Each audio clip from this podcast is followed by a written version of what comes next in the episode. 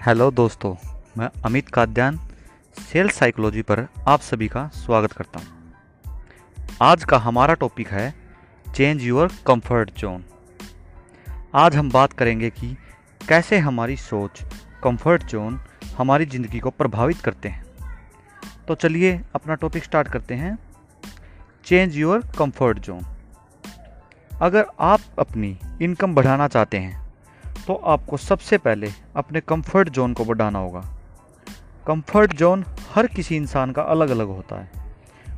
कुछ लोग का कंफर्ट जोन बीस हज़ार रुपये महीना हो सकता है और वे इसे पाकर रिलैक्स फील करते हैं और ज़्यादा कोशिश नहीं करते।